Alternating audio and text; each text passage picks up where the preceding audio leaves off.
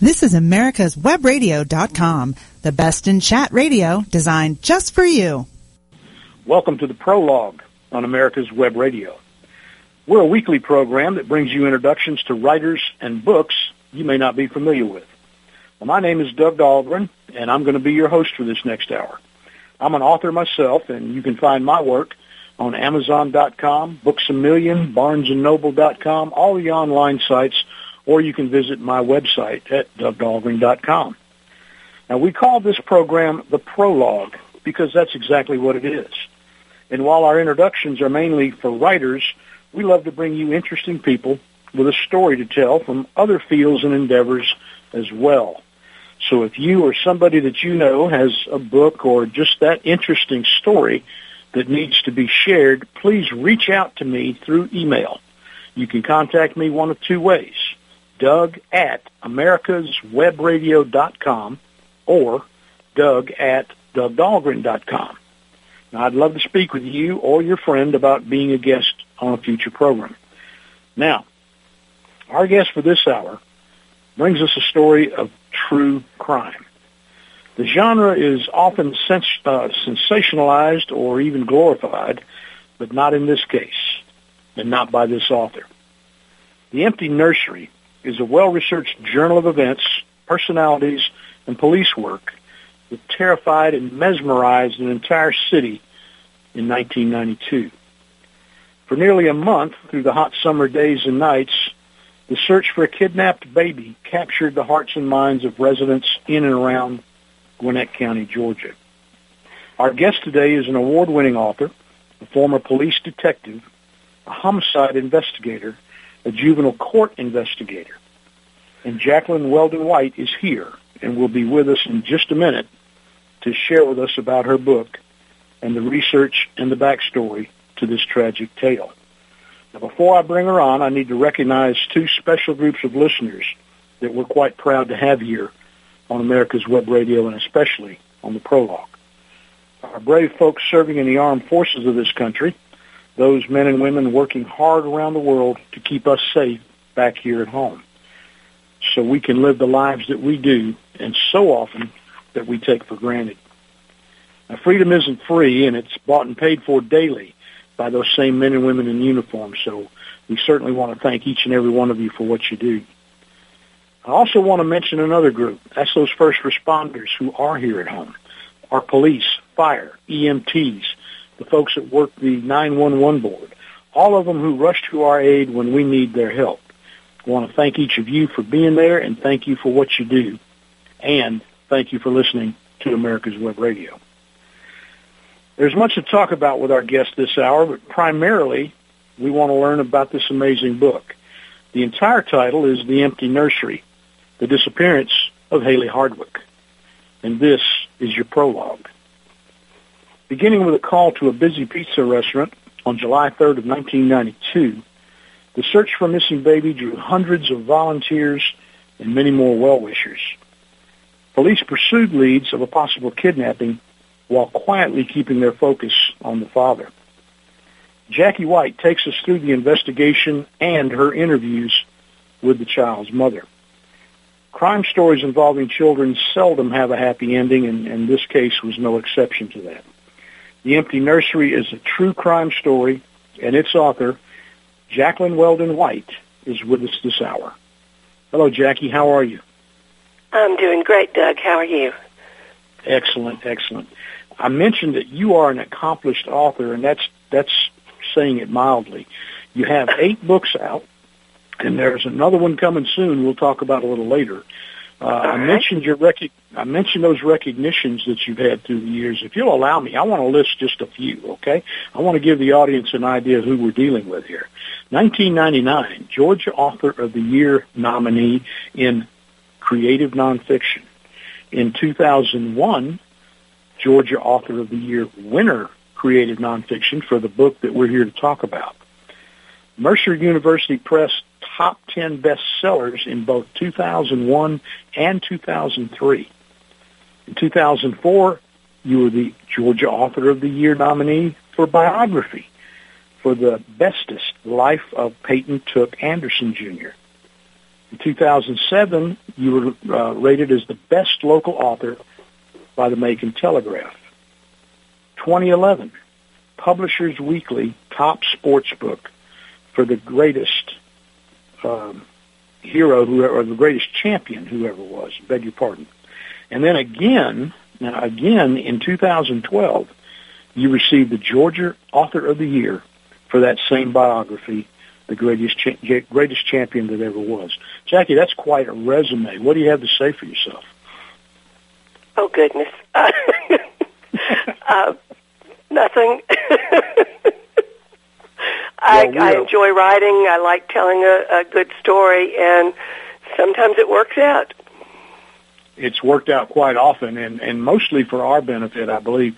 Uh, this story must have been one of the hardest that you had to tell. And in fact, you told me uh, in, in preliminary interviews here before the show that you really didn't want to write this book. Why was that?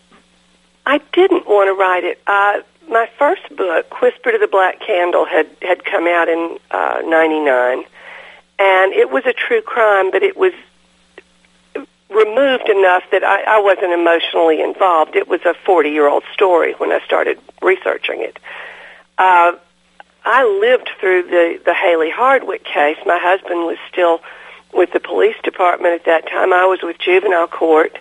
Uh, I knew everybody involved. Uh, I had worked with all the investigators, all of the uh, evidence techs, uh, the district attorney, and it was a, a a sad story. I really didn't want to write it, but people kept saying, "When are you going to write the Haley Hardwick case? Why don't you write the Haley Hard?"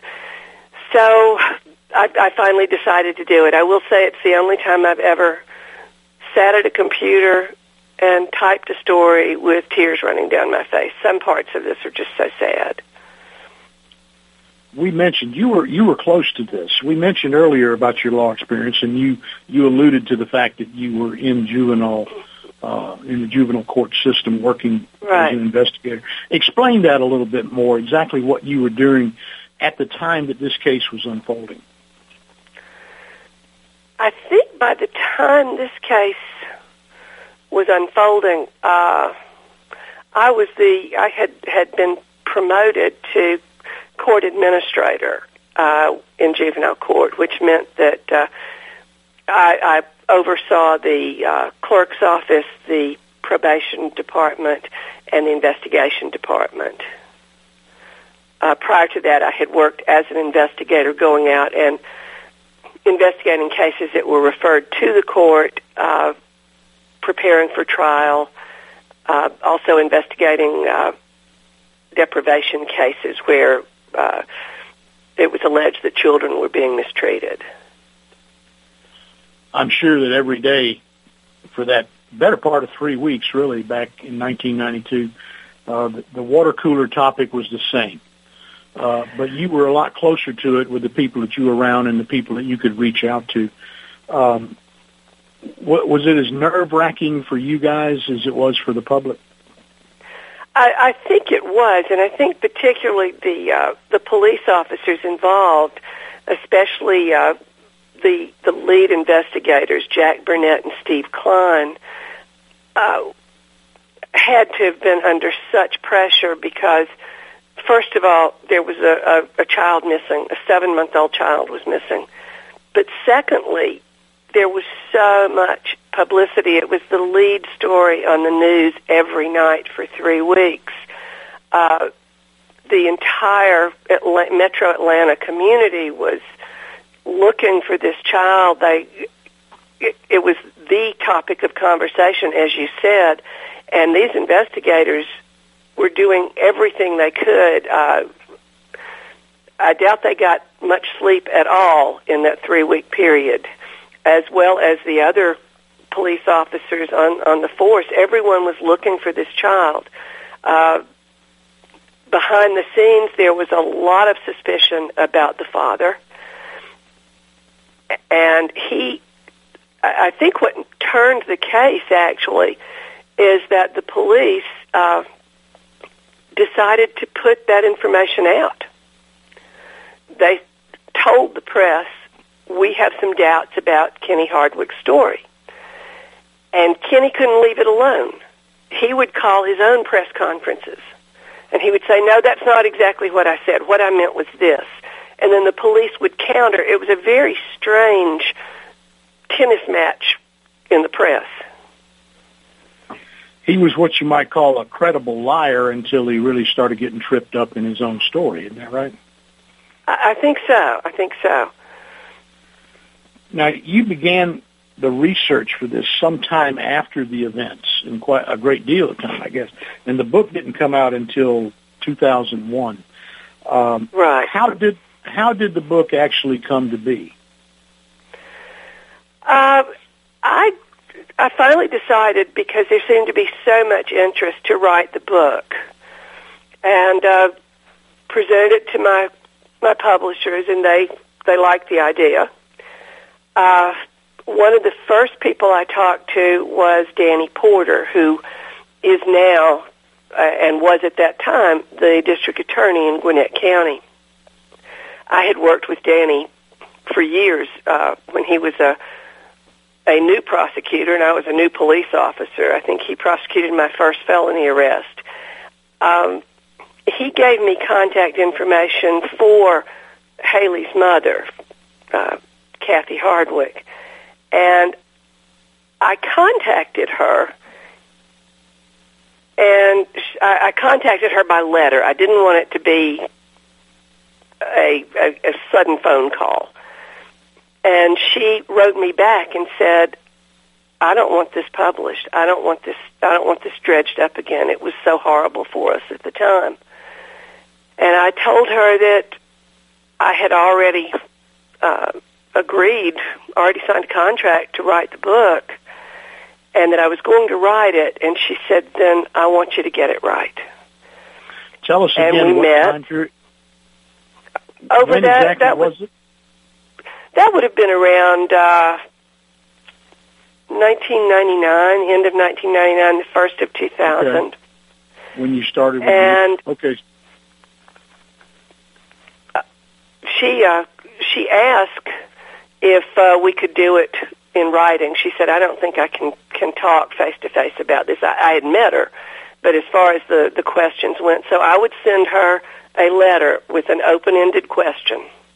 You know, what do you remember about the day Haley disappeared? And she would write back, sometimes three and four or five pages long. And that's how the interviews went with Kathy. How old a person was she at this point when when when Haley disappeared? Ah, Goodness, I I would say in her maybe her mid twenties, early that to mid twenties.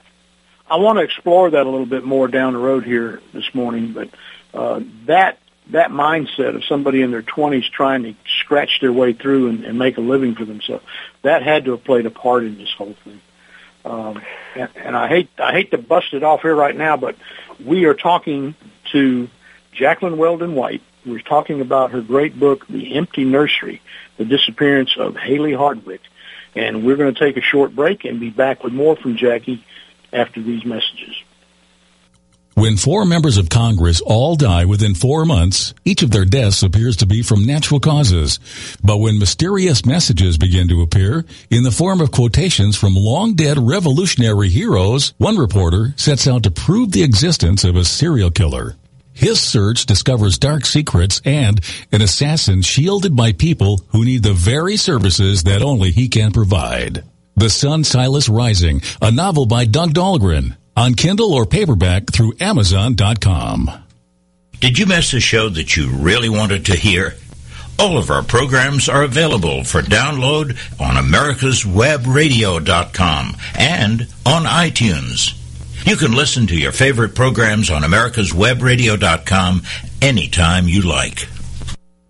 The Docs for Patient Care Foundation is your way to join the fight and become a member of an organization created by doctors for patients dedicated to fighting for your healthcare freedom and preserving the doctor-patient relationship. Get a pen and paper. Write down docs4patientcarefoundation.org. That's D-O-C-S, the number 4, patientcarefoundation.org. Go to our site and please make a generous tax-deductible donation and join the fight today. Thank you. Don't be hoodwinked by the left who wants you to believe the fairy tale that we can power America on butterflies, rainbows, and pixie dust. I'm Marita Noon. Get the truth about energy on my show, America's Voice for Energy, only on America's Web Radio. You're listening to americaswebradio.com, the pioneer and leader in chat radio. Thank you for listening. And we're back on the prologue here on America's Web Radio. We've got the great pleasure this morning to be talking to Jacqueline Weldon White. Uh, she's the author of eight books, all sorts of genres, and we're going to talk to her about that in a minute. But right now we're talking about a true crime book, The Empty Nursery, The Disappearance of Haley Hardwick. And anybody that lived through that summer in 1992 here in North Georgia certainly remembers uh, what all was going on for that three-week period in a hot July. Uh, the experience uh, that you had as a law enforcement officer had to be very relevant and important to this story. Not only did you work in fields that offered you insights into criminals and how they think, you you were in burglary. Is that right? You you investigated. I, well, I, I started out. I started out as a patrolman, like everybody does, and then after I became a detective, I worked burglary, and then eventually crimes against persons, which includes uh, robbery and homicide. And homicide. That's nasty business. Mm-hmm. Um, it is. Tell us a little. How, how, long did you work in those fields? Goodness, uh,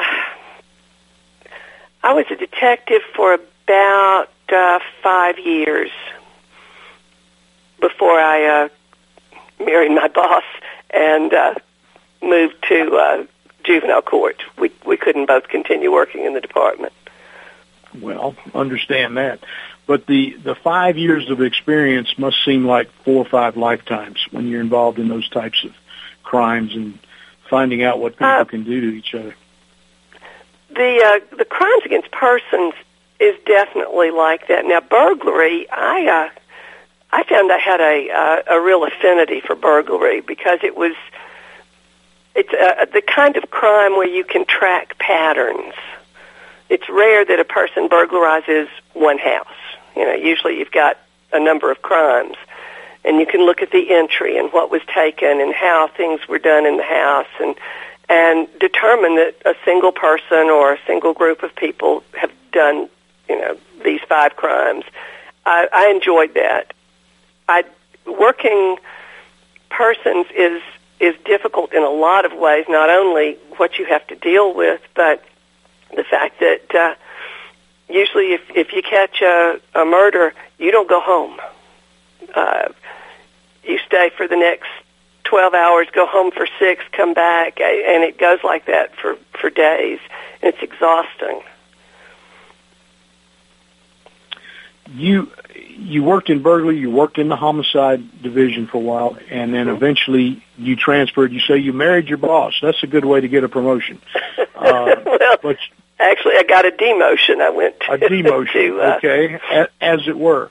But you go into uh, the juvenile court system where you worked mm-hmm. initially as an investigator there.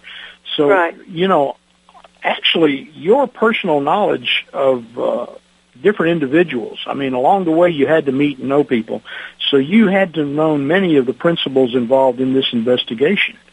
Um, how, how did that access to the facts help you in gathering your stuff, uh, gathering your research for this book? Later? It was.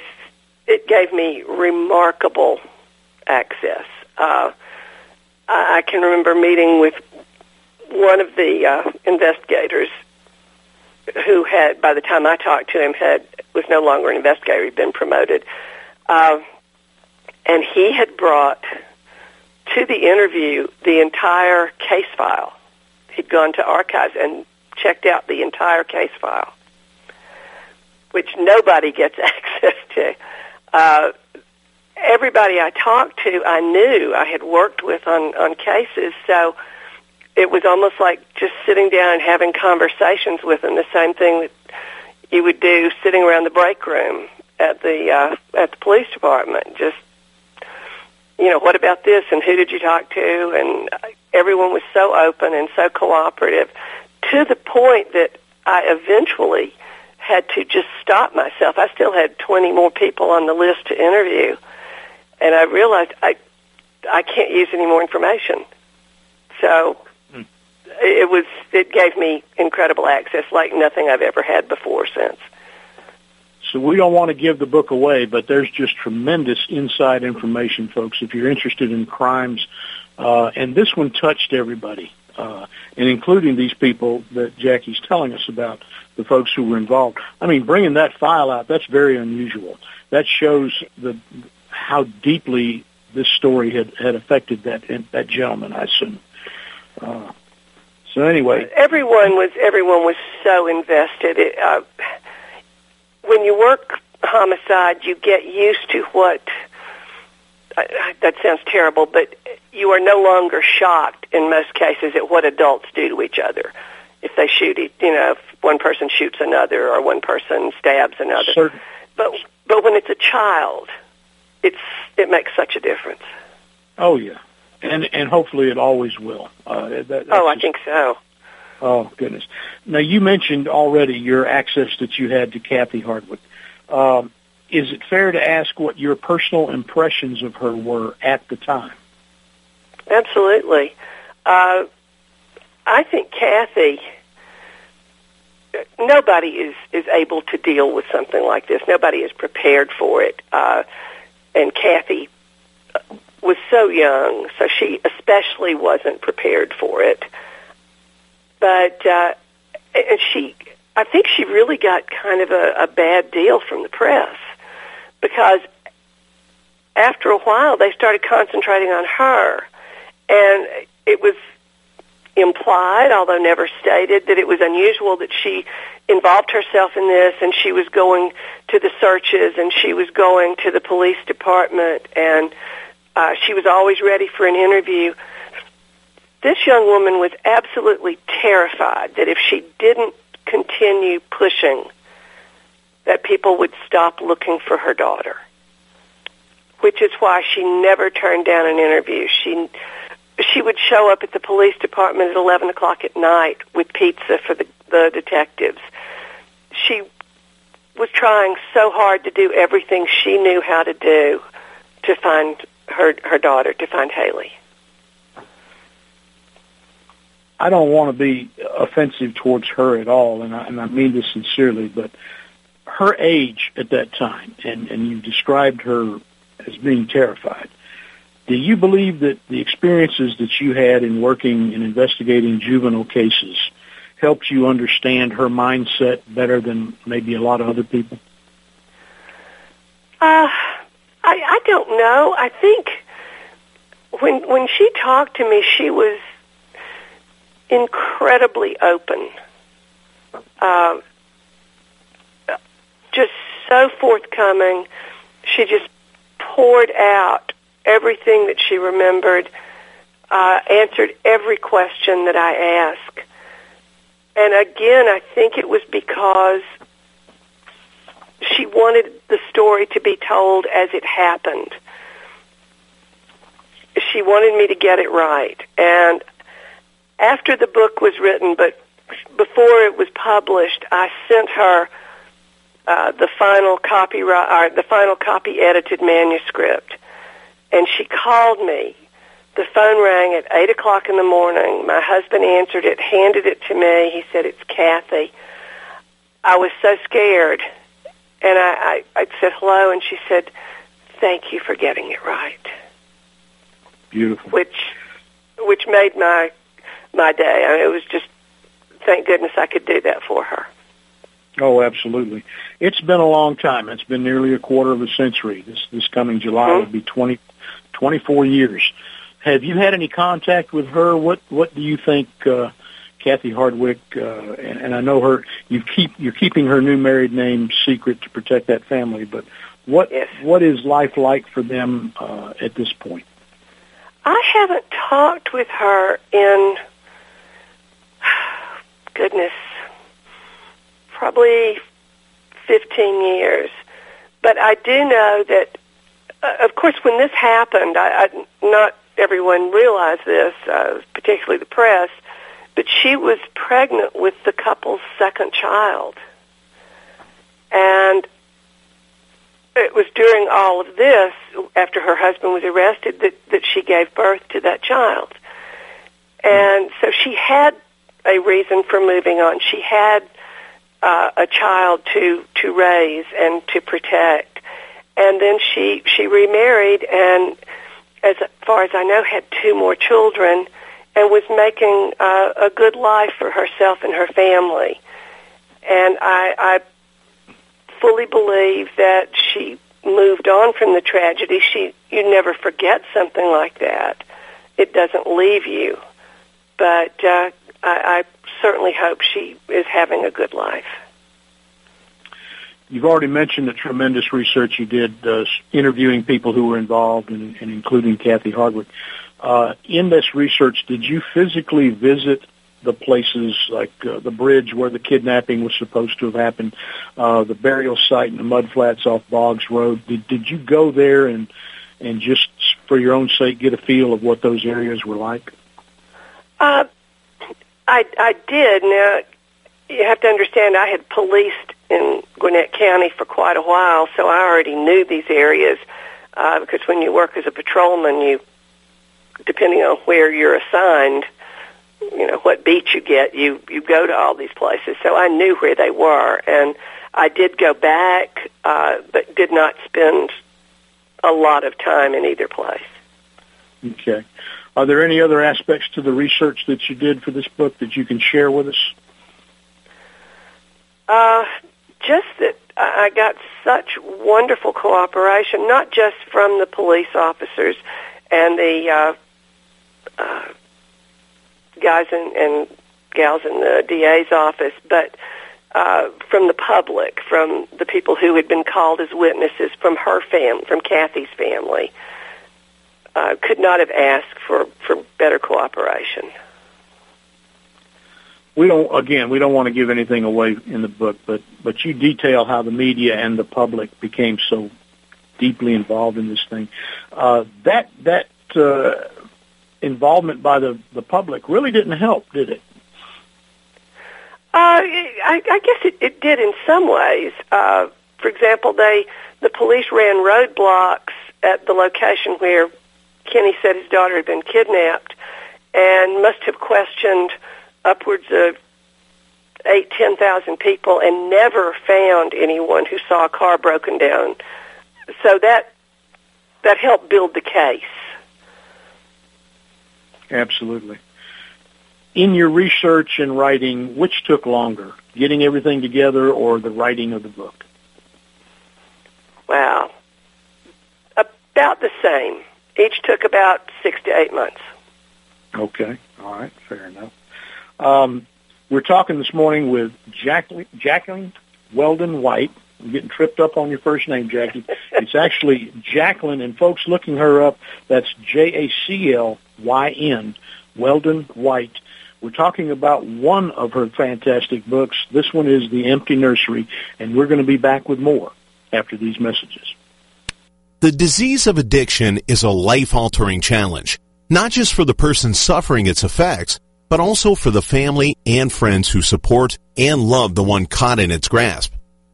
What should be the course of treatment? Who is the best person to render treatment? And what is the best place to go for the care that is needed? We know that you want answers to these and many more questions. Call 770-696-9862 and speak to a representative of the Atlanta Healing Center. They can tailor a program specifically designed to address the needs of the person suffering with an addiction or give you guidance as to where that help may be found. Information is the key, and the trained staff at AHC is here to assist.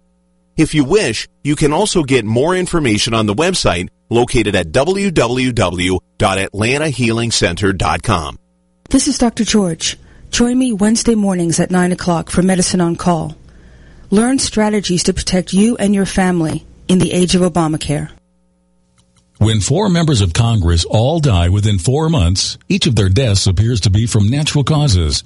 But when mysterious messages begin to appear in the form of quotations from long dead revolutionary heroes, one reporter sets out to prove the existence of a serial killer. His search discovers dark secrets and an assassin shielded by people who need the very services that only he can provide. The Sun Silas Rising, a novel by Doug Dahlgren on Kindle or paperback through Amazon.com. This is Michael Connolly inviting you to listen each Wednesday at 4 p.m. Eastern to my show, Our Constitution, only on America's Web Radio. You're listening to America's americaswebradio.com, the pioneer and leader in chat radio. Thank you for listening. And we're back here this morning on the prologue here at America's Web Radio. Our guest today is Jaclyn Weldon White. We're talking about one of her tremendous books. It's The Empty Nursery, The Disappearance of Haley Hardwick. And Jackie, before I forget it again, tell the folks out there, the listening audience, where they can find this book to order their own copy and all of Jackie Weldon White's books. Uh, my books are available on Amazon, um, Barnes and Noble, uh, every, all the online sites. Uh, you can also order directly from my publisher, which is Mercer University Press. Some of the Okay. newer ones may be in uh, in bookstores, but uh, Empty Nursery is old enough that you can only get it on online now. Okay. And again, this was book, uh, well, you were named author of the year. What year for this book? Uh, 2001. 2001, Georgia Author of the Year. Folks, you're going to want to look this thing up. I've got one more question about this, and then we want to move on to some other areas because we've got a lot to talk about with you. All right. Uh, I understand that Kenny had a parole hearing a year or so ago. Do you do you think that will ever happen? I, I really don't know. Uh, I know that uh, you know a lot of things can happen when a person is incarcerated. I don't think Kenny was a monster. I think Kenny reacted almost the way a, a, a little boy would have reacted. I, I believe what happened was the baby was teething, she was crying, Kathy was at work, he was angry, she wouldn't stop crying, and I, from what the medical examiner says, he slapped her and then backhanded her. And she was seven months old, and that was enough to kill her. And then he, instead of calling the police and, you know, trying to get medical help, he hid her. And I think the reason he did that is he didn't want to get in trouble, but he reacted like a, a kid. And he'd had a, a, a troubled life, and so it may be that uh, he has has changed in prison. I, I mean, you don't say, "Oh, everything's okay," but people do change. So I don't know. I think he, he could certainly be paroled. Children having children. Uh, my God, that's going on today. Yeah. and uh, it's it's a dangerous a dangerous mix. It truly is. Um, I want to back up a few years, if if you'll let me. Uh, where are you from? Uh, I was born in Chattanooga, but uh, moved to DeKalb County, Georgia, when I was five years old. and Lived here all my life. All right. Now, are you from a large family? Uh, no, uh, one brother and uh, you know, a few cousins. Okay. Were there any other writers uh, back then, or even now, uh, from your immediate family? My father uh, is who I would credit with giving me a love of writing. As a ma- he loved to read. Uh, he read constantly. As I understand it, when he and my mother were first married, uh, they would have company over, and he would pick up a book and read until she took him aside and explained in no uncertain terms that that's not what you did. But he was a voracious reader, and he would take me to the library once I was old enough, like second grade. Every two weeks, he would get his books, and I would go to the children's section and get my books. and he eventually uh, did some writing after he retired and went back to school and uh, took some writing classes. He was pretty good. Would you say he was your inspiration, or, or what was it that actually got you started in writing yourself? I just, I just always knew I'd be a writer. I don't know where that came from. I'm sure it, it came from my love of reading because I was reading like my dad was. Uh, and I, I, I did think that once you became a writer, you lived in New York and you had a lot of money and you were in a penthouse.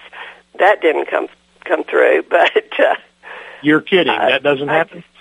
No, I, I know that surprises you. When my first book came out, I just I sat back and uh, said, "Okay, now I wonder when it's going to be on the bestseller list." Uh, it took you, you came a little a while for me to. Most. Yeah, you did. You came closer than most, I'll tell you. No, um, no, but well, anyway, uh, folks, we want to we want to invite you to look into this book. We truly do. The Empty Nursery: The Disappearance of Haley Hardwick by Jaclyn Weldon White. You will thoroughly be engrossed by this book, and you will enjoy it. It is well put together and well written. So get out there and look for it. Jackie, I'm change steps just a little bit further now. You're a very modest person. I had to dig out all these awards that you've won and all this kind of stuff because you just don't go around tooting your own horns. But I do know from being out at your shop that you are a multi-talented person. You are an artist who makes jewelry as well as being a writer. Could you share a little bit with the audience about the jewelry that you make, please? I'd, I'd love to. Uh, it's a, a process I, I learned about, goodness, uh, six or seven years ago. It's called uh, precious metals clay, and, and they take a clay-like substance and infuse it with uh, with pure silver or gold. But I, I, I can't afford to work with the gold; it's really expensive. But you can. It's like it's almost like a modeling clay, and you can press uh, patterns into it. I use a lot of real leaves and flowers. And then you cut it out and you put it in a kiln and all the clay burns away, and what you're left with is uh, pure silver, 0.999% silver. And it's absolutely the most fun I've ever had. It's so much more fun than writing. Because you get immediate gratification instead of some a project taking a year to, to come to fruition. Tell us a little bit more. What what do you use as a mold for this stuff? Uh, I use I often use real plants because I'm very much into herbs, and so I'll, I'll press a leaf into the clay and cut it out, and then you'll have all of the the veins and everything show up in the clay. Uh, but I, I also find other molds. I mean, you can find molds or stamps for just about anything out there if you look. So I do birds, I do shapes, I do just whatever occurs to me and mostly Now this- ear, earrings and, and necklaces. I don't don't really do bracelets. Okay. Now your work is on display and is for sale uh, in a very unique shop, and I want you to to tell the listeners why it's so unique. It's located up in Braselton, Georgia, and and actually you recently joined in as a part owner of that shop. So I tell did, us about yes. it. Uh, I'm saying it's unique because it is, and and tell the listeners why. Well, Braselton Gallery, which is located on Francis Street in historic downtown Braselton, uh, is a uh, a gallery and gift shop. We have 54, almost well, it's soon to be 56 local artists and writers uh, represented there. We have paintings, we have pottery, we have woodworkers, uh, jewelers. It- It's everything that is displayed there is one of a kind. Uh, nobody does any cookie cutter stuff. Everything is is one time only. But Folks, uh, been- I, I I love it. you've been to gift shops and shops in Helen and other towns, Clayton, and all around North Georgia mountains. Until you've gone to the Braselton Gallery, you haven't seen the absolute best. And you, you really need to take a little off trip over there, right off of Highway 53. Isn't that right? Uh, it is. It is. Five. And you'll find it very simply. Now, you mentioned the authors. Uh, you're kind enough to include me, but you've got a book corner uh, with several terrific local authors there. Uh, can we share who they are right quick? Do you mind? We certainly can. Uh, of course, you're represented, as am I. Uh, Sally Short. Uh, goodness, I hope I don't leave anybody out. Tori Bailey, uh, Georgie Fields, uh, Milam Propst, Jackie K. Cooper, um, Dale Cramer. I know Fran. I've left somebody. Fran, thank Fran. you, Fran Stewart, who just had a wonderful book signing. Um, and Katie Hart Smith. Katie Hart Smith, thank you. Yep. So there's ten. And we got them all right. Yeah. we have had and will continue to have book signings there. Uh, our community supports those really well, and I know Fran had a great time. Hers was the last one. Her uh, her latest book, uh, A Wee Dose of Death, was uh, we featured in a book signing uh, about a month ago. we had Fran on the program, and she was a delight. Uh, and folks, you would like her books; they're just tremendous. Listen, out there at Braselton, how many different? Can you even guess how many different types of art and craftsmanship are on display there In our gallery, in the gallery? Wow. Uh, well, we've got, uh, again, we have jewelry, we have pottery, we have uh, woodworking, two different woodworkers, three different woodworkers, excuse me. We have paintings, uh, maybe five different painters. We have photography. Um, uh, we have Jewelry. such unusual things. We have, yeah, I think I said jewelry. We have uh, a gentleman who makes bird statues out of PVC pipe. We Uh-huh. have uh, a woman who does. They look like silhouettes, but it's actually scissor cut paper, which she then paints, which she then mounts on canvas. I don't have any idea how that's done. Uh, we have a woman who makes uh, beads out of paper. Uh, just uh, everything that you can imagine in in the area of art. We have yard art. Uh, we have wind chimes. Just there's just so much. I, I don't. I, I know I'll leave important things You out. did. You did good. I've got a list in front of me, and you did good going off the top of your head. The ornaments and footwear, knitted goods. There's furniture there. Uh, you've got natural soaps and lotions. I mean, oh folks, goodness, yes, I forgot the soaps. Yeah, Yeah, uh, if you're anywhere near that area, it, it's worth a 50 mile side trip. To be honest with you, to go well, we're close to Chateau Elan too, so yes, if you're, yes. you're coming to Chateau Elan, just come on up another five miles uh, to uh, Braselton. There you go. Tell the folks again exactly what the address is there in downtown Braselton. It's 32 Francis Street in downtown Braselton, next to the restored old flour mill. There you go. The Braselton Gallery. You will enjoy it, folks. It's time for the last break of the of the morning. We're here on the prologue with Jaclyn Weldon White. She is an author and a jewelry artist, and we've been talking about her books. In this last little section here, we've been talking about the uh, Brazelton Gallery. So we're going to be back after these short messages. When four members of Congress all die within four months, each of their deaths appears to be from natural causes. But when mysterious messages begin to appear in the form of quotations from long dead revolutionary heroes, one reporter sets out to prove the existence of a serial killer. His search discovers dark secrets and an assassin shielded by people who need the very services that only he can provide. The Sun Silas Rising, a novel by Doug Dahlgren, on Kindle or paperback through Amazon.com. This is Daryl Pullis inviting you to listen to America's Homegrown Veggie Show right here every Saturday morning at 10 Eastern Time. Great guests, great tips, and valuable information about growing your own vegetables, fruits, and herbs. It's not just your garden. It's the way you live. And there's so much to know. But you have help.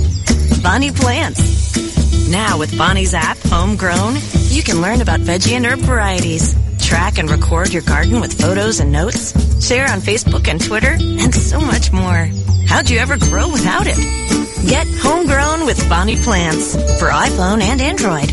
The more you know, the better you can grow with Bonnie. Watchdog is a term given an organization like the United States Justice Foundation, which since 1979 has been watching out and, when necessary, taking the appropriate action from testifying to litigating to protect our constitutional rights. USJF, a non-profit organization, is nationally recognized not only as a watchdog, but many in the government as well as those involved in legal cases have also called the USJF a bulldog for the tenacious approach in their presentation and proof of what is right. Find out more at www.usjf.net. Support USJF as they support you. You're listening to America'sWebRadio.com, the pioneer and leader in chat radio. Thank you for listening.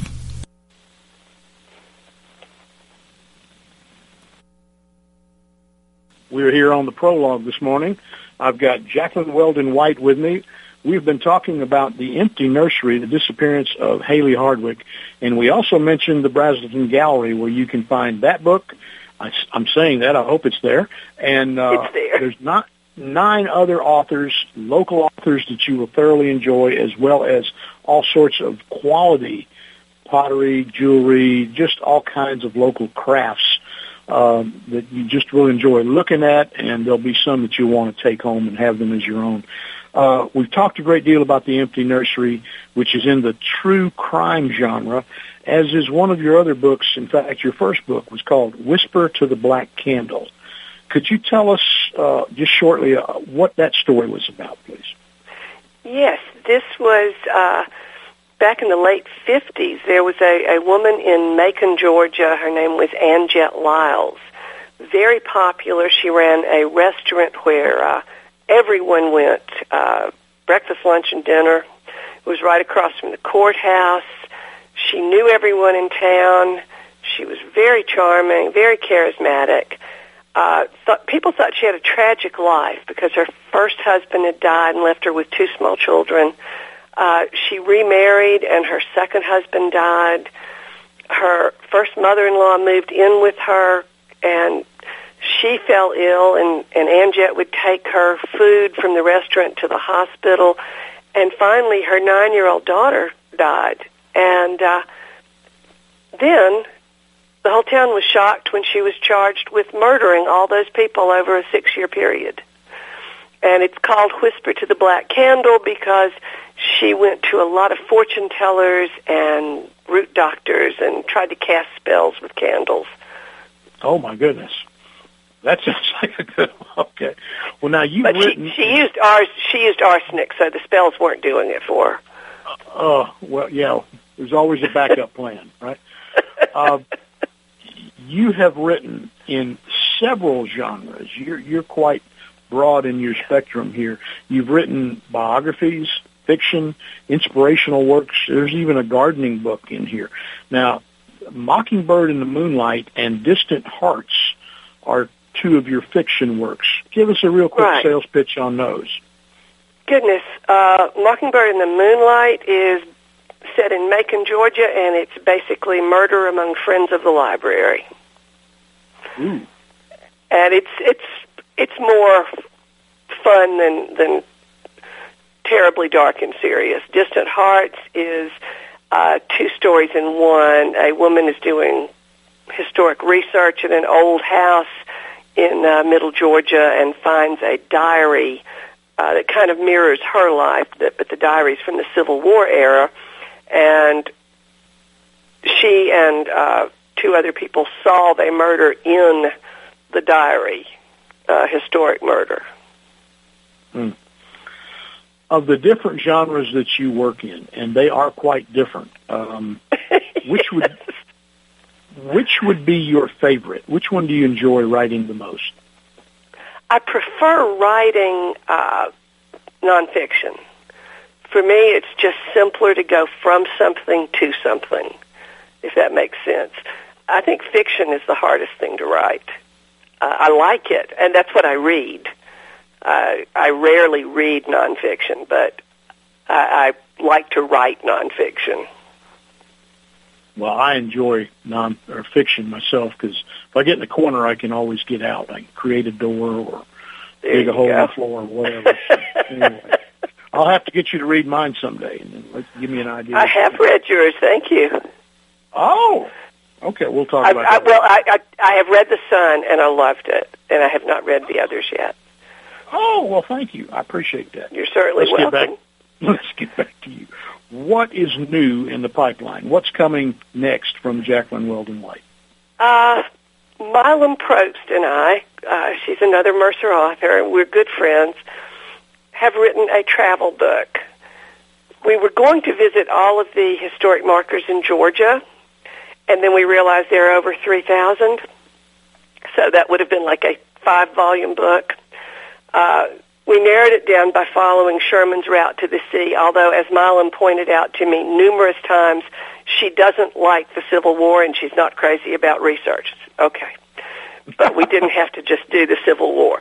Uh, we, uh, we just looked for kind of obscure markers along that, uh, along Sherman's route to the sea from Atlanta.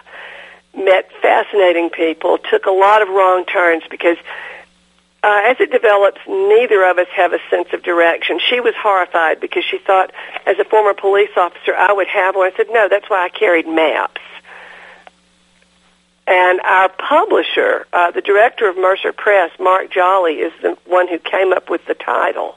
It will be, it's going to be called Sidetracked. And All it will right. be released April 1st. Oh, wonderful. We got a short, just what, three weeks then to wait. Yeah. okay. We're tearing around trying to set things up. We have a launch party coming at uh, Braselton Gallery on the 9th of April. Excellent. Well, I'm going to try my best to be there. Now, give us the title again, Sidetracked. Sidetracked. All right, and this is through Mercer University Press. Mercer University Press. All right, very good. You're you're quite successful then. You've got uh, two books that you published through them. Do you enjoy working with a publisher? Oh, I love working with a publisher, and I published all but one book through Mercer. Uh, the one, Mo- Mockingbird in the Moonlight, was uh, through a uh, publisher called Indigo Publishing, and uh, they went bankrupt.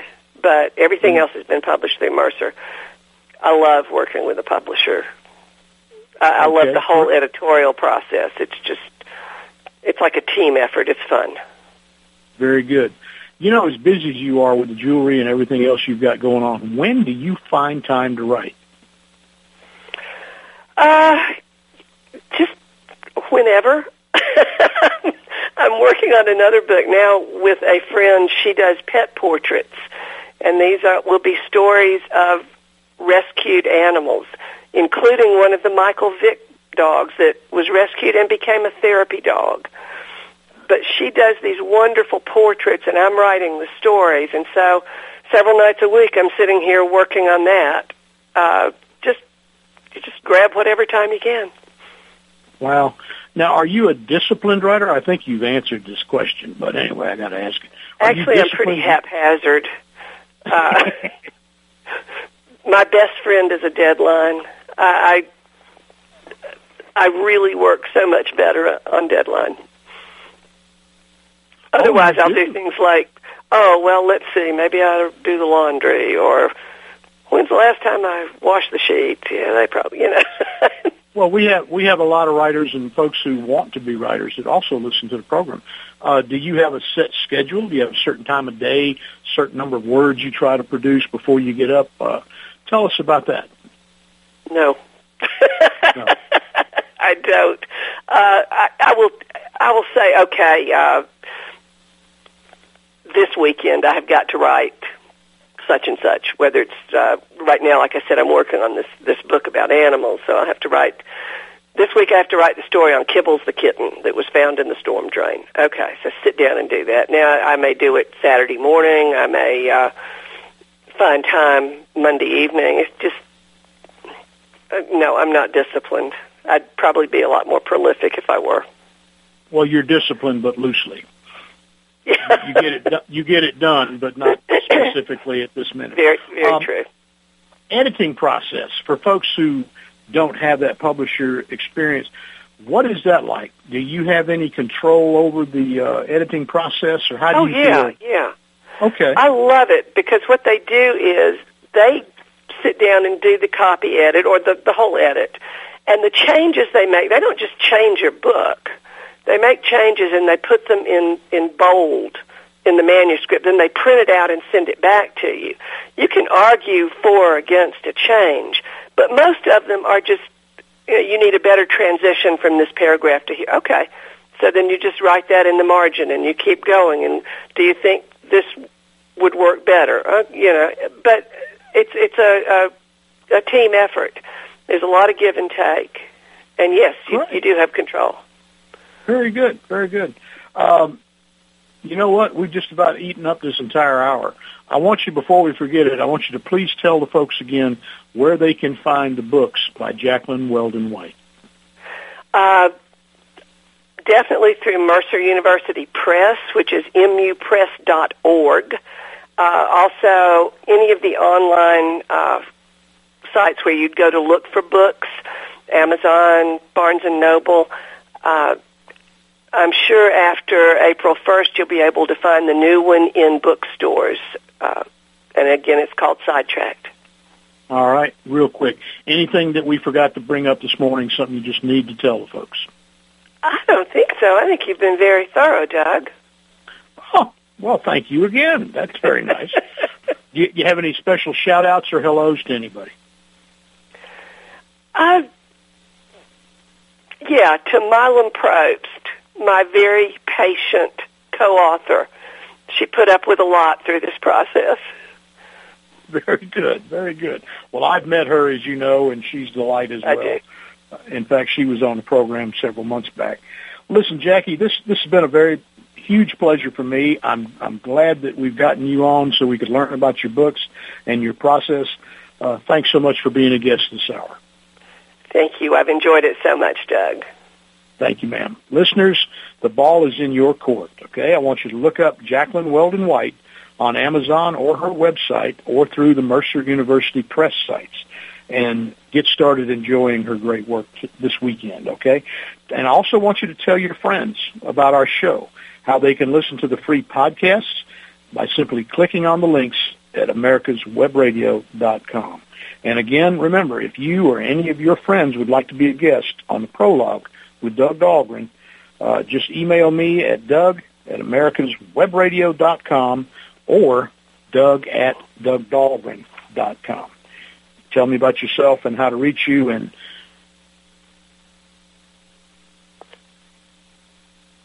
Thanks again to my special guest, Jaclyn Weldon White.